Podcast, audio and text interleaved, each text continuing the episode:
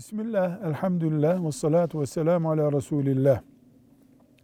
Erkek nikahlı eşine yani hanımına mutlu değilsen boşanalım diye bir teklifte bulunmuş. Kadın üzülmüş vesaire. Mutlu değilsen boşanalım sözü bir boşanma sayılır mı dinen elbette. Cevap olarak diyoruz ki boşanma kesinlik ifade eden sözle ve geçmiş zaman sözüyle gerçekleşebilir.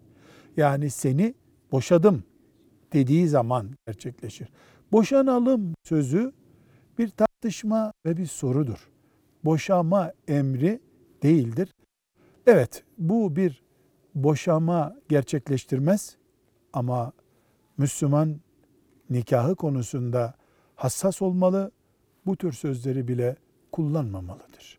Velhamdülillahi Rabbil Alemin.